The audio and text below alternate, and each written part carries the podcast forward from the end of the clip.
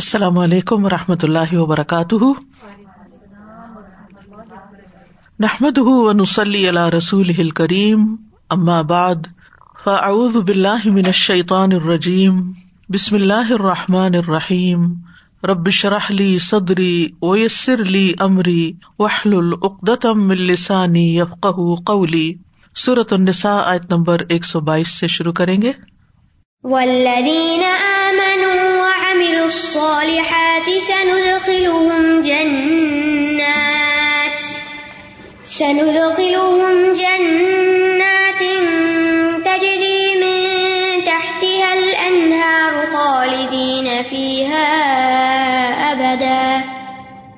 وعد الله حقا ومن أصدق من الله قيلا. اور جو لوگ ایمان لائے اور انہوں نے نیک عمل کیے ہم ضرور ان کو ایسے باغوں میں داخل کریں گے جن کے نیچے نہریں بہتی ہیں، جن میں وہ ہمیشہ رہیں گے۔ ہمیشہ ہمیشہ۔ اللہ کا وعدہ سچا ہے۔ اور قول و کرار میں اللہ سے بڑھ کر زیادہ سچا اور کون ہو سکتا ہے؟ پچھلی آیت میں اللہ سبحان تعالیٰ نے شیتان کے وادوں کا ذکر کیا کہ یا اد ہم و یومنی ہم و ما یا اد ہم شیتان اللہ غرورا۔ اور ہمیں یہ بتایا کہ شیتان کے وعدے دھوکے پر مبنی ہوتے ہیں۔ اور اس آیت میں اللہ سبحان تعالیٰ کے وعدے کا ذکر ہے کہ وہ لوگ جو ایمان لائے اور انہوں نے نیک امال کیے، اللہ ان سے یہ وعدہ کرتا ہے کہ ان کو ایسی جنتوں میں داخل کرے گا جن کے نیچے سے نہریں بہ رہی ہوں گی اور وہ ان میں ہمیشہ ہمیشہ رہیں گے۔ اور یہ اللہ کا وعدہ سچا وعدہ ہے۔ اللہ کا وعدہ شیتان کے وعدے کی طرح نہیں ہے۔ اللہ تعالیٰ اور شیتان کے وعدے میں فرق کیا ہے کہ شیتان انسانوں سے بھی جھوٹ بولتا ہے، ان کو دھوکا دیتا ہے۔ لیکن اللہ سبحان و تعالیٰ سے سچی بات کسی اور کی ہو نہیں سکتی۔ ومن اسدق من اللہ حدیثہ ومن اسدق من اللہ قیلا اللہ سے بڑھ کر کس کی بات سچی ہو سکتی ہے؟ تو بندوں کے لیے خوشخبری بھی ہے اس میں کہ اگر وہ اللہ کے وعدے پر یقین کرتے ہوئے ایمان لا کر عمل صالح کرے تو وہ ہمیشہ ہمیشہ کی مصیبتوں سے چھٹکارا پا جائیں گے۔ اور اگر وہ یہ راستہ اختیار نہیں کرتے، تو ہمیشہ ہی مسائل کا شکار رہیں گے۔ یعنی آخرت میں ان کا انجام جو ہے وہ نہایت بھیانک ہوگا۔ تو یہاں پر فرمایا ولدین آ منو و عامل الصالحات، وہ لوگ جو ایمان لائے اور انہوں نے نیک امال کیے۔ یعنی صرف ایمان کافی نہیں، بلکہ ایمان کے ساتھ عمل بھی ضروری ہے۔ اللہ دین آمنو میں سوال یہ پیدا ہوتا ہے، کس چیز پر ایمان لائے؟ تو وہ تمام امور اس میں شامل ہیں جن کو ہمارا دین ایمانیات میں شامل کرتا ہے۔ غیب کے تمام امور جن پر ایمان لانا واجب ہے اور حدیث جبریل میں اس کی اچھی طرح وضاحت آ چکی ہے۔ حدیث جبریل میں سنن ابن ماجا کی روایت میں واضح طور پر آتا ہے کہ جب جبریل علیہ السلام نے کہا کہ اے محمد، ایمان کیا ہے؟ تو آپ نے فرمایا، ایمان یہ ہے کہ تو اللہ پر، اس کے فرشتوں پر، اس کے رسولوں پر، اس کی کتابوں پر، قیامت پر اور اچھی بری تقدیر پر ایمان لائے۔ تو یہ تمام ایمان کے جو اجزاء ہیں، اس جواب میں مکمل ہو جاتے ہیں۔ اور یہ بھی یاد رکھیے کہ ایمان میں عمل بھی داخل ہے۔ یعنی رسول اللہ صلی اللہ علیہ وسلم نے فرمایا، صحیح بخاری میں آتا ہے، کیا تم لوگ جانتے ہو کہ صرف اللہ اکیلے پر ایمان لانا کیا ہوتا ہے؟ یعنی ایمان کا مطلب کیا ہوتا ہے؟ صحابہ نے کہا، اللہ اور اس کا رسول زیادہ جانتے ہیں۔ آپ نے فرمایا، اس بات کی گواہی دینا کہ اللہ کے سوا کوئی معبود نہیں، اور یہ کہ محمد صلی اللہ علیہ وسلم اللہ کے رسول ہیں، اور نماز قائم کرنا اور زکوٰۃ ادا کرنا اور رمضان کے روزے رکھنا اور یہ کہ تم مال غنیمت کا پانچواں حصہ دو۔ تو اس سے کیا پتا چلتا ہے کہ آپ صلی اللہ علیہ وسلم نے جب صحابہ سے پوچھا اتدرو نمل ایمان بلّہ وحدہ؟ کیا تمہیں یہ معلوم ہے کہ اللہ اکیلے پر ایمان لانے کا مطلب کیا ہے؟ تو اس میں صرف اتنا نہیں بتایا گیا کہ اللہ تعالیٰ کو ایک ماننا، بلکہ ساتھ ہی نماز، روزے اور زکوٰۃ وغیرہ کا ذکر کر دیا گیا۔ تو یہ حدیث واضح دلیل ہے اس بات پر کہ عمل صالح ایمان کے اندر داخل پھر سوال یہ پیدا ہوتا ہے کہ اگر عمل صالح ایمان کے اندر شامل ہے تو پھر الگ سے اس کا ذکر بار بار کیوں آتا ہے؟ تو اس کی ایک وجہ تو یہ ہے کہ جب ایمان اور اسلام ساتھ ساتھ آتے ہیں تو ایمان سے مراد صرف ایمانیات کے اجزاء ہوتے ہیں اور اسلام سے مراد پھر عبادات ہوتی ہیں۔ لیکن جب ایمان الگ سے آتا ہے اور اسلام الگ سے آتا ہے تو ایمان میں اسلام بھی داخل ہوتا ہے اور اسلام اگر الگ سے مینشن کیا ہو تو اسلام میں ایمان بھی داخل ہوتا ہے۔ دوسری بات یہ ہے کہ عمل سالے کی اہمیت کے پیش نظر اس کا الگ سے بھی ذکر کیا جاتا ہے اور اس کی تفصیلات تو بہت ساری ہیں۔ پورا ہمارا دین جو ہے اور ہماری پوری زندگی جو ہے اس میں جتنے بھی اعمال ہیں ان کا سالے ہونا جو ہے وہ نہایت ضروری ہے۔ اور وہ تو آپ جانتے ہی کہ عمل سالے کی جو دو بنیادی شرائط ہیں کہ ایک تو اخلاص ہے اور دوسرا ایک وہ شریعت کے مطابق یا سنت کے مطابق ہو اور اس میں اخلاص کا مطلب یہ کہ شرک کی نفی ہو اور شریعت یا سنت کے مطابق ہونے کا مطلب یہ کہ بدعت کی نفی ہو اور ہم سب جانتے کہ اخلاص کے بغیر عمل قبول ہی نہیں ہوتا اور اسی طرح جو عمل سنت کے مخالف ہو وہ عمل بھی سالے نہیں ہوگا اور اس پر کوئی ثواب نہیں ہوگا مثلاً اگر آپ دائیں ہاتھ سے کھانا کھاتے ہیں تو وہ کھانا کھانا بھی عبادت ہو جائے گا لیکن اگر وہی کھانا وہ سیم عمل سنت کی مخالفت کرتے ہوئے آپ بائیں ہاتھ سے کھا رہے ہیں، تو نہ صرف یہ کہ ثواب نہیں ہوگا، بلکہ آپ کے اوپر چارج بھی ہوگا کہ آپ نے یہ مخالفت کیوں کی۔ پیچھے ہم صورت النساء میں پڑ چکے ہیں۔ وہ میں یو شاق رسول جو رسول کی مخالفت کرے، تو پھر اس کا انجام بھیانک ہے۔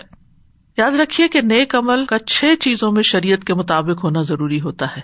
نمبر ایک، سبب۔ نمبر دو، جنس۔ نمبر تین، مقدار۔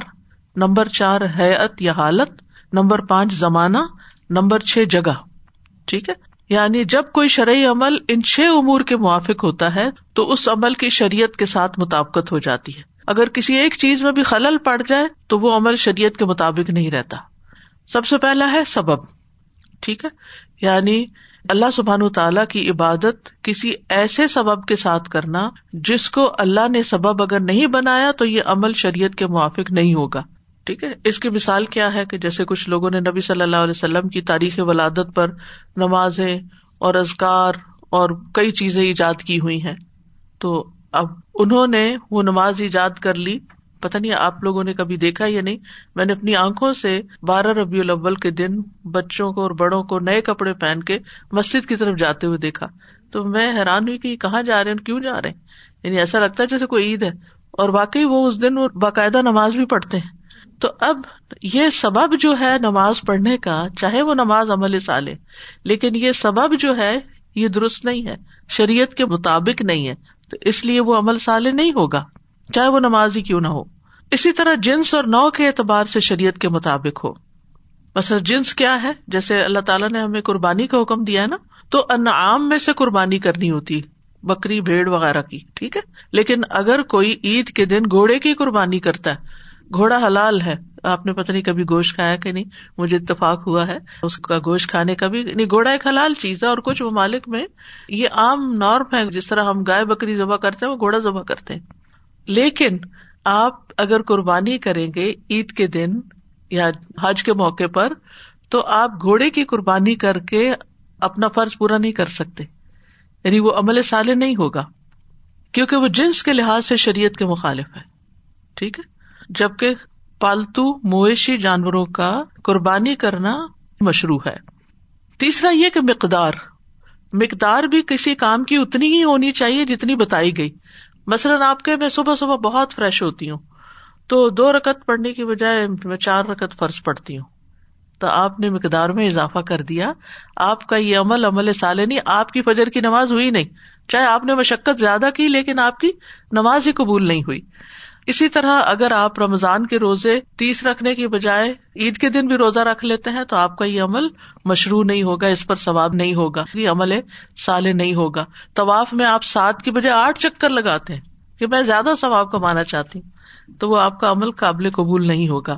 اسی طرح زمانہ اور وقت کے مطابق ویسے زہر کی نماز آپ وقت داخل ہونے سے پہلے نہیں پڑھ سکتے، ٹھیک ہے نا؟ اسی طرح حج نو کی بجائے دس تاریخ کو نہیں ہوتا۔ نو تاریخ کو ہی آپ کو ارفا میں کھڑے ہونا ہے۔ اور اسی طرح بہت سی اور مثالیں۔ اسی طرح جگہ میں شریعت کی موافقت ہونا۔ مثلاً اگر کوئی مسجد میں اتکاف کرنے کے بجائے گھر میں اتکاف کرنا شروع کر دے، تو قرآن مجید میں واضح طور پہ لکھا ہوا ان تم آکفون فل مساجد کہ تم اعتکاف کرنے والے ہو مسجدوں کے اندر۔ تو یہ چھ چیزیں جو ہے یہ ذہن میں واضح ہونی چاہیے کہ اگر اس کے مطابق عمل ہوگا تو وہ عمل سالے ہوگا، ورنہ وہ عمل سالے شمار نہیں ہوگا۔ اور جو ایمان لا کر نیک عمل کرے گا تو اللہ کا کیا وعدہ ہے؟ سن ادخل ضرور ہم ان کو داخل کریں گے۔ سین جو ہے، اس کا ترجمہ ہم اردو میں عام طور پہ ان قریب کر دیتے ہیں۔ یعنی جلد ہی جنت میں داخل ہوں گے۔ لیکن یاد رکھیے، سین کا لفظ جو ہے، یہ یقینی ہونے اور مدت کو قریب بتانے کے لیے ہوتا ہے۔ اس میں دونوں معنی پائے جاتے اس لیے بازو کا تم سین کا جو ترجمہ ہے، وہ ضرور کے معنوں میں کرتے ہیں۔ یعنی سن ادخل یعنی ان کا جنت میں داخل ہونا یقینی امر ہے یعنی لازمن داخل ہوں گے۔ اور مدت اگرچہ ہمیں دور نظر آتی ہے کہ انسان پہلے مرے گا پھر وہ اٹھایا جائے گا یعنی قبر میں پتہ نہیں کتنا رہنا ہوگا، پھر اٹھایا جائے گا، پھر اشر کا دن اتنا بڑا ہے۔ لیکن اہل ایمان کے لیے یہ سارے مراحل بہت آسانی سے پار ہو جائیں گے ان شاء اللہ اور پھر یعنی مرنے کے فوراً بعد جب وہ قبر میں ہی جاتا ہے، بلکہ جان نکالنے کے جو فرشتے آتے ہیں، تو رو ہم و ریحان ان و جنت النعیم کی بشارت دیتے ہیں۔ اور وہیں سے خوشخبریاں شروع ہو جاتی ہیں، اور آگے بھی حشر کا دن بھی بہت آسان ہو جاتا ہے۔ اور ویسے بھی آپ دیکھیں کہ جنت ہمیشگی کی جگہ ہے نا، اور اس کے مقابلے میں دنیا کی زندگی ہو یا حشر کا دن ہو، یہ ساری مدتیں لمیٹڈ ہے اس لیے کم ہی ہے سند خلو ہم جنات ہم ان کو جنات میں داخل کریں گے۔ یہ کبھی جنت آتا ہے لفظ اور کبھی جنات آتا ہے، دونوں طرح آتا ہے۔ اور اس میں کوئی کنٹرڈکشن نہیں ہے، یہ ایک ہی جنت ہے۔ لیکن اس کی قسمیں مختلف ہیں۔ جنت بذات خود ایک ہی جنت ہے۔ لیکن اس کی اقسام جیسے جنت الفردوس ہے یا جنت النعیم، اس کے کئی نام بھی ہیں یا اس کے درجے ہیں۔ جیسے سورت الرحمان میں آتا ہے ولی منخواف مقام رب ہی جنتان۔ جو اپنے رب کے سامنے کھڑے ہونے سے ڈرا، اس کے لیے دو باغ ہیں۔ اسی طرح حدیث میں آتا ہے، رسول اللہ صلی اللہ علیہ وسلم نے فرمایا، دو باغ سونے کے اور دو چاندی کے اور سونے والی جنت ہے اس میں۔ برتن اور دیگر ساز و سامان جو ہے وہ ہر چیز سونے کی ہوگی اور چاندی والی میں ہر چیز چاندی کی ہوگی۔ یعنی جو برتن ہوگے، سامان ہوگا، ڈیکوریشن ہوگی۔ تو بہرحال جنت دنیا میں امیجن بھی نہیں اس کو کر سکتا، اس لیے اس کو ڈسکرائب کہاں سے کریں؟ اور اگر کریں گی بھی تو اس کی قیمت کم کر دیں گے۔ یعنی وہ جیسی ہے، ویسی ہم اس کو بیان ہی نہیں کر سکتے۔ اور جنت کی نعمتیں ایسی ہیں جو کسی نے کبھی نہ دیکھی، نہ سنی۔ لیکن بہرحال یہ سب کو معلوم ہے کہ وہاں کے کھانے بھی لذیذ ہوں گے، مشروبات بھی بہت لذیذ ہوں گے، دلکش نظارے ہوں گے، حسین و جمیل ساتھی ہوں گے، خوبصورت محلات ہوں گے، بہترین بالا خانے ہوں گے، پھلوں سے لدے ہوئے درخت ہوں گے، عجیب و غریب قسم کے میوے ہوں گے مسہور کو نوازیں ہوں گی اور دوستوں کی مجلسیں ہوں گی اور وہاں دنیا کی یادیں اور تذکرے بھی وہ آپس میں کر رہے ہوں گے۔ اللہ کرے گے ہم اس مجلس کا تذکرہ کہیں جا کے کریں گے۔ ہم دنیا میں بیٹھ کے اللہ کی خاطر اس جنت کو یاد کر رہے تھے اور اللہ کے وعدے پہ یقین رکھتے ہوئے وہ امال کرنے کی کوشش کرتے تھے جو اللہ تعالیٰ کو راضی کر دیں۔ اور سب سے اعلیٰ ترین جنت کی نعمت صرف یہ مزے مزے کی چیزیں نہیں ہے وہ اللہ سبحان و تعالیٰ کا دیدار ہے۔ اور اسے ہمیں کبھی بھی بھولنا نہیں چاہیے، کیونکہ اس سے جو خوشی انسان کو نصیب ہوگی، وہ ہر دوسری خوشی کو بلا دے گی۔ ساری خوشیاں اس کے سامنے چھوٹی ہو جائیں گی۔ اس لیے انسان جو بھی کوئی نیک کام کرے نا، اللہ کے چہرے کی خاطر کرے کہ مجھے اس کا سلا اس شکل میں چاہیے۔ کیونکہ ہم چھوٹے چھوٹے اجر اور سلے اور معاوضے پر ناراض ہونے لگتے ہیں کہ کسی نے میری قدر نہیں کی۔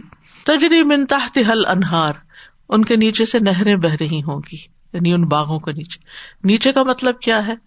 نیچے کا مطلب زمین کے اندر نہیں، بلکہ زمین کے اوپر ہے۔ جنت کی نہریں جو وہ زمین کے اوپر ہے لیکن محلات اور درختوں اور دیگر چیزوں کے بیچوں بیچ اور اندر اندر سے اور نیچے سے گزر رہی ہوں گی۔ اور ہو سکتا ہے ملکہ بلکیس کو جس محل میں داخل کیا گیا تھا اور اس کے شیشے کے نیچے پانی بہ رہا تھا، تو ایسا ہی کچھ نظارہ ہو، لیکن ہم پھر بھی ڈسکرائب نہیں کر سکتے۔ اور جنت کی نہروں کا ذکر قرآن مجید میں تفصیل کے ساتھ آتا ہے کہ وہ پانی کی، شراب کی، دودھ کی اور شہد کی ہوگی اور اس کے برعکس جہنمیوں کا جو پلانا ہے وہ، ایسا پانی ہوگا کہ جس سے ان کی آنتے کٹ جائیں گی اور خوشبودار پہاڑوں سے جنت کی نہریں نکلیں گی۔ خالدین افیحا ابدا، اس میں وہ ہمیشہ ہمیشہ رہیں گے یعنی جنت میں زوال نہیں۔ نہ انسان پہ زوال ہے، نہ جنت کی نعمتوں پہ زوال ہے اور نہ ہی اس کا وقت کبھی ختم ہوگا۔ ہمیشگی ہے۔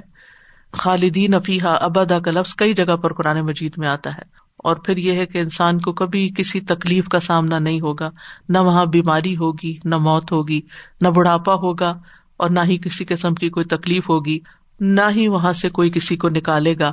لا یمس ہم فیحا نصب ہوں وما ہوں منہا بمخرجین۔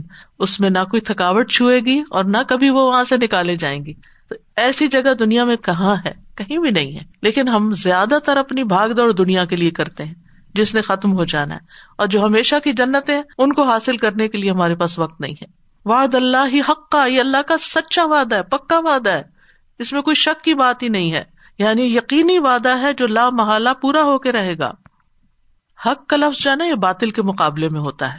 حق ایک ثابت شدہ چیز ہوتی ہے۔ اور باطل وہ چیز ہوتی ہے جو ختم ہونے والی بےکار اور ضائع ہونے والی ہوتی ہے۔ حق جب آ جاتا ہے تو باطل چلا جاتا ہے یعنی باطل ضائع ہونے والا ہے، لیکن حق جو ہے وہ حق ہو کے رہنے والا ہے۔ وہ من اسدق من اللہ قیلا اور اللہ سے بڑھ کر کس کی بات سچی ہو سکتی ہے؟ من استق یعنی کون ہو سکتا ہے کوئی تمہارے سامنے؟ اور اسدق جو ہے، اسم تفضیل ہے صدق سے یعنی صدق حقیقت کے مطابق جو چیز ہوتی ہے وہ سچائی کہلاتی ہے، اس کے برعکس جھوٹ ہوتا ہے جو حقیقت کے خلاف بات ہوتی ہے۔ تو اللہ کی بات سب سے سچی بات ہے۔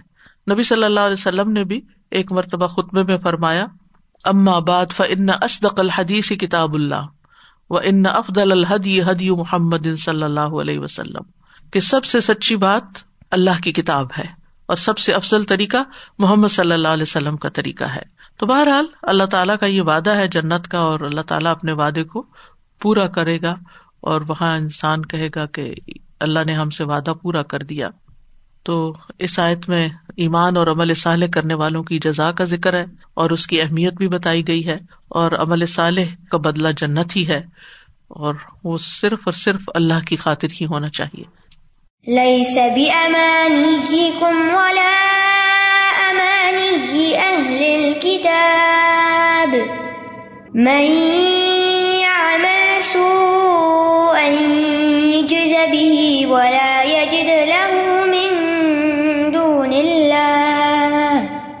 ولا يجد له من دون الله وليا ولا نصيرا. نہ تمہاری آرزو پر منحصر ہے اور نہ اہل کتاب کی آرزو پر۔ جو کوئی برا عمل کرے گا، وہ اس کا بدلا دیا جائے گا۔ اور وہ اپنے لیے اللہ کے سوا کوئی دوست اور مددگار نہ پائے گا۔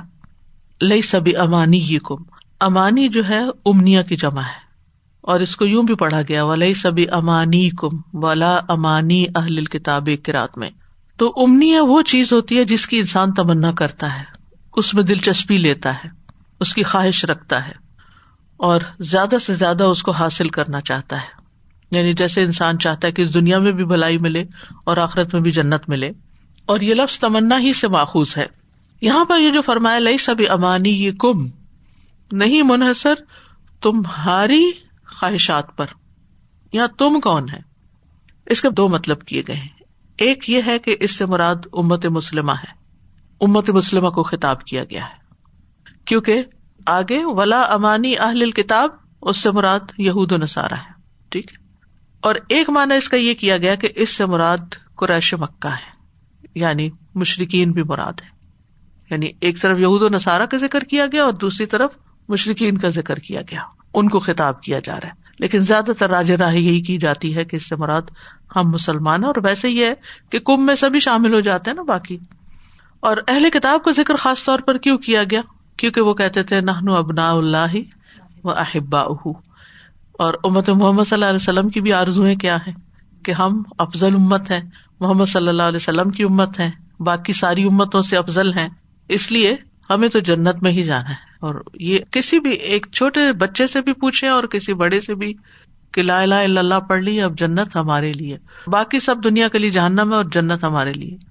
لیکن یہاں کیا بتایا گیا ہے کہ جنت محض تمنا سے نہیں ملتی کہ تم اس امت سے ہو یا اس امت سے ہو۔ یعنی ایک منصفانہ بات کی اللہ تعالیٰ نے کہ اے مسلمانوں، نہ معاملہ تمہاری آرزو کے مطابق ہے اور نہ ہی اہل کتاب کی آرزو کے مطابق۔ اصل میں پیچھے شیتان کی آرزو کا ذکر گزر چکا ہے نا یا ہم و یومنی ہم تو یہاں پر پھر آرزو کی بات کی گئی کہ شیتان تمہیں آرزویں دلاتا ہے تمنا تمہارے دل میں پیدا کرتا ہے، تو بچ کے رہنا۔ جنت کا معاملہ ایسا نہیں کہ جو محض وشفل تھنکنگ کے اوپر منحصر ہو، کہ جب کوئی آرزو کرے یا چاہے تو اس کو وہ حاصل ہو جائے۔ جیسے صورت انج میں آتا ہے، ام انسان اما تمنا فل اللہ کیا انسان کے لیے وہی ہے جس کی وہ آرزو کرے؟ جو وہ چاہے بس اس کو ملتا جائے، تو اللہ ہی کے لیے ہے پچھلا اور پہلا جہان۔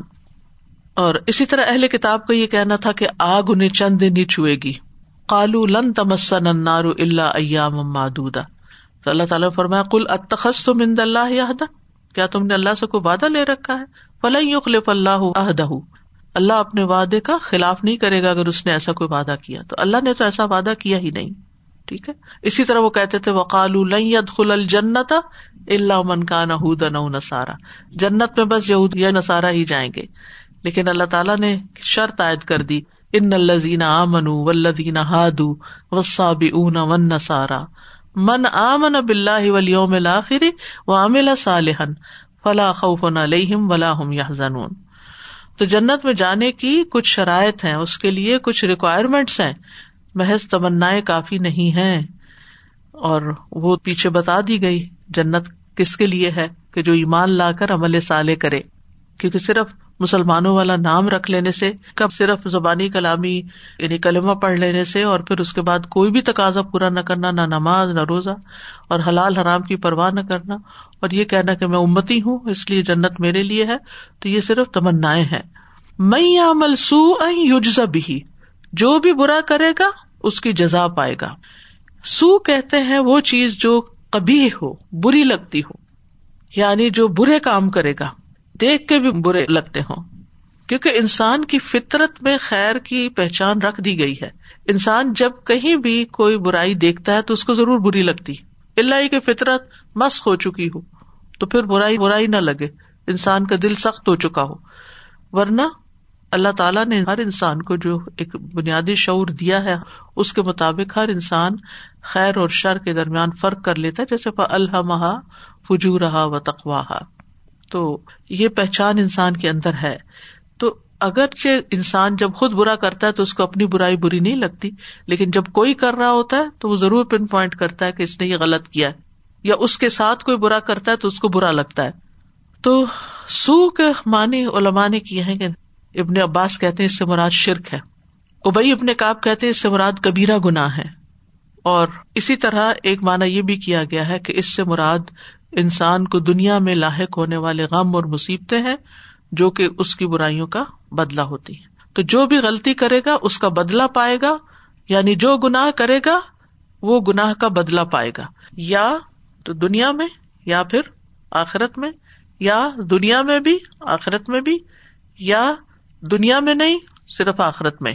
لیکن میں یا ملسون یو جزا بھی یعنی یہ ایک مانی ہوئی بات ہے کہ اگر انسان غلطی اور گناہ کرتا ہے اور توبہ نہیں کرتا، تو پھر اس کی پکڑ ہونی ہی ہونی ہے۔ اور یہ ایسا ہی ہے کہ جیسے آپ اگر زمین میں بیج ڈالیں، تو جس چیز کے ڈالیں گے، ویسے ہی پودے اگیں گے۔ اگر کانٹے بوئے آپ نے، تو کانٹے ہی کاٹیں گے۔ تو سب عمل کرنے والوں کے لیے یہاں ایک اصول دے دیا گیا ہے۔ اور یہ بھی یاد رکھیے کہ بدلا ملنے کے اعتبار سے لوگوں کے درجات ہیں۔ کئی قسم کے لوگ ہوتے ہیں نا، ہر ایک کا عمل برابر نہیں ہوتا۔ اب مثال کے طور پر جتنے بھی آپ لوگ یہاں بیٹھے ہوئے ہیں، تو ہر ایک کی لسننگ کیپیسٹی اور پھر اس کو سمجھنے کی اور پھر اس کو ساتھ لے جانے اور عمل کرنے کی ایک جیسی نہیں۔ ہر کوئی اٹھے گا اور اپنے اپنے طریقے پر ہی سوچے گا اور اپنے اپنے طریقے پر ہی عمل کرے گا۔ یہیں سے اس عمل یعنی ایک پرٹیکولر عمل جو اس وقت ہم کر رہے ہیں، اس کے اجر میں فرق پڑ جائے گا۔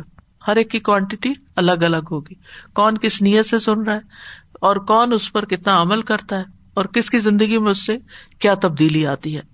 تو کچھ لوگ ہوں گے قیامت کے دن کے جن کے سارے ہی عمل برے ہوں گے، شرک یا کفر کی بنا پر، ان کی نیکیاں بھی ضائع ہو چکی ہوں گی۔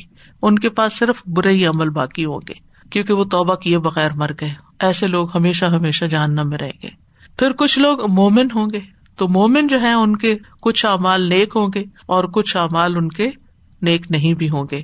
وہ تولے جائیں گے اور تول کے فیصلہ کیا جائے گا کہ ان کو ٹھکانا کیا ملنا چاہیے۔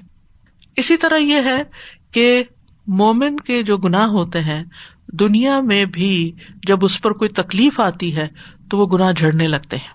مثلاً سغیرہ گناہ جو ہوتے ہیں کبھی انسان کے جسم میں کوئی تکلیف آ جاتی، کوئی بیماری آ جاتی، کبھی اس کے دل کو کوئی تکلیف پہنچ جاتی، کسی نے اس کو برا بلا کہا، اس کا دل دکھ گیا۔ کبھی انسان کا مال کا نقصان ہو جاتا ہے، کبھی اولاد میں کوئی نقصان ہو جاتا ہے، کبھی کوئی رنج اور غم اور ازیت پہنچتی ہے، کبھی موسم کی کوئی تکلیف۔ یعنی حتیٰ کہ ایک کانٹا بھی اگر مومن کو چپتا ہے تو اس سے بھی انسان کے گناہ جو ہے وہ جھڑتے اور مرنے سے پہلے بھی اگر کسی پر تکلیف آئی بھی ہوتی ہے یعنی کوئی قومے میں ہوتا ہے کئی دن کے لیے، یا اسپتال میں کئی دن کے لیے، یا تکلیف سے گزر رہا ہے۔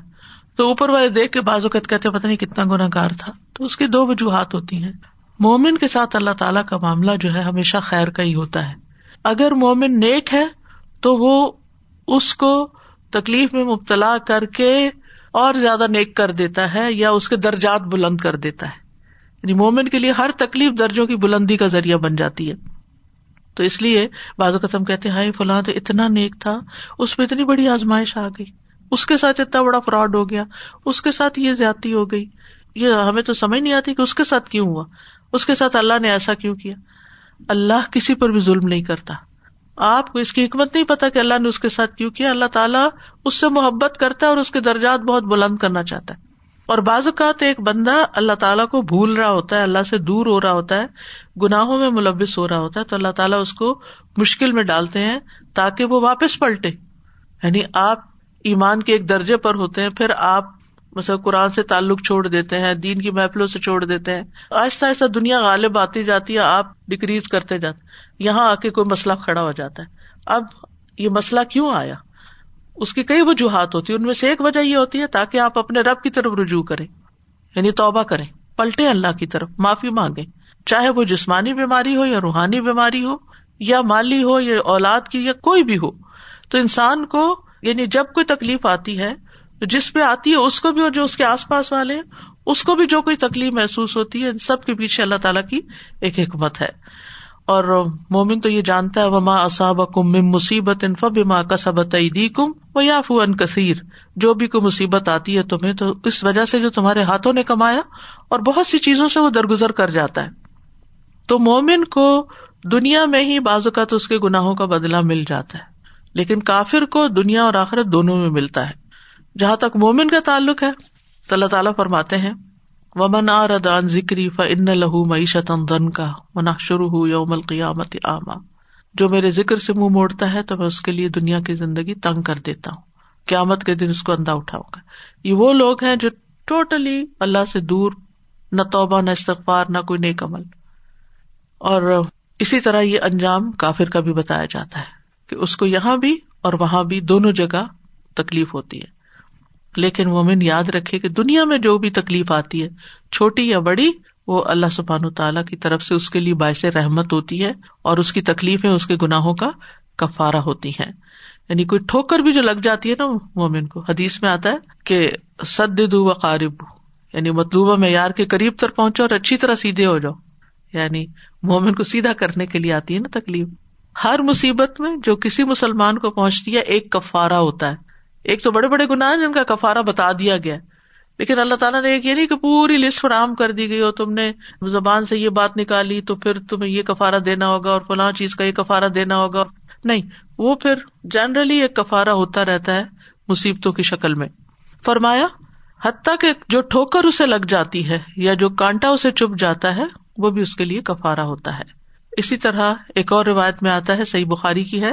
رسول اللہ صلی اللہ علیہ وسلم نے فرمایا، مسلمان کو جو بھی پریشانی، بیماری، رنج و ملال، تکلیف اور غم کچھ بھی پہنچتا ہے، حتیٰ کہ اسے کانٹا بھی چپتا ہے، تو اللہ اسے اس کے گناہوں کا کفارا بنا دیتا ہے اور اس طرح مومن صاف ہو کے دنیا سے جاتا ہے۔ تو اس لیے کبھی بھی تکلیف کو قرض نہ کرے برا بلا نہ کہے اور اللہ سے ناراض نہ ہو ولا یجد لہو مندون اللہ ولی ولا نصیرہ تو ایسے لوگ جو ہیں جو برائیوں میں ہی لت پت رہتے اور برائیوں پر ہی موت آ جاتی ہے اور غلط کام کرتے ہوئے ہی دنیا سے جاتے ہیں، تو پھر ان کو اللہ کی طرف سے کوئی مددگار نہیں ملتا اور نہ کوئی ان کا دوست ہوتا ہے۔ یعنی اللہ تو مدد کرتا نہیں نا پھر ایسے لوگوں کی، وہ تو سزا دے گا اور کوئی اور بھی نہیں آ سکتا۔ ولا یجد لہو مندون اللہ ولی ولا نصیر کوئی اور بھی نہیں مصیبت کو پہنچے گا تو اللہ تعالیٰ مصیبت دور کر سکتا ہے، لیکن ایسے لوگوں کی پھر نہیں کرے گا۔ ولی جو ہوتا ہے، یہ قریبی رشتے دار کو بھی کہتے ہیں اور دوست کو بھی یعنی انسان کے قبیلے یا حسب نصب کے لحاظ سے بھی جو قریب ہو اور اس اعتبار سے وہ کسی کی مدد کر رہا ہو، ایسا بندہ ولی کہلاتا ہے۔ اور نصیر یہ کہ جس کو آپ مدد کے لیے بلائیں تو وہ حاضر ہوتا ہے۔ ٹھیک ہے؟ یا جس نے آپ سے مدد کا کوئی وعدہ کر رکھا ہو۔ تو جاہلیت کے دور میں یہ دو طریقے ہوتے تھے مدد کرنے کے کسی کی۔ اس لیے یہ دو لفظ ساتھ ساتھ آتے ہیں اکثر۔ یا تو اولیا ہوتے تھے۔ اولیا کون؟ جو اپنے ہی قبیلے کے لوگ، بہن بھائی، برادری۔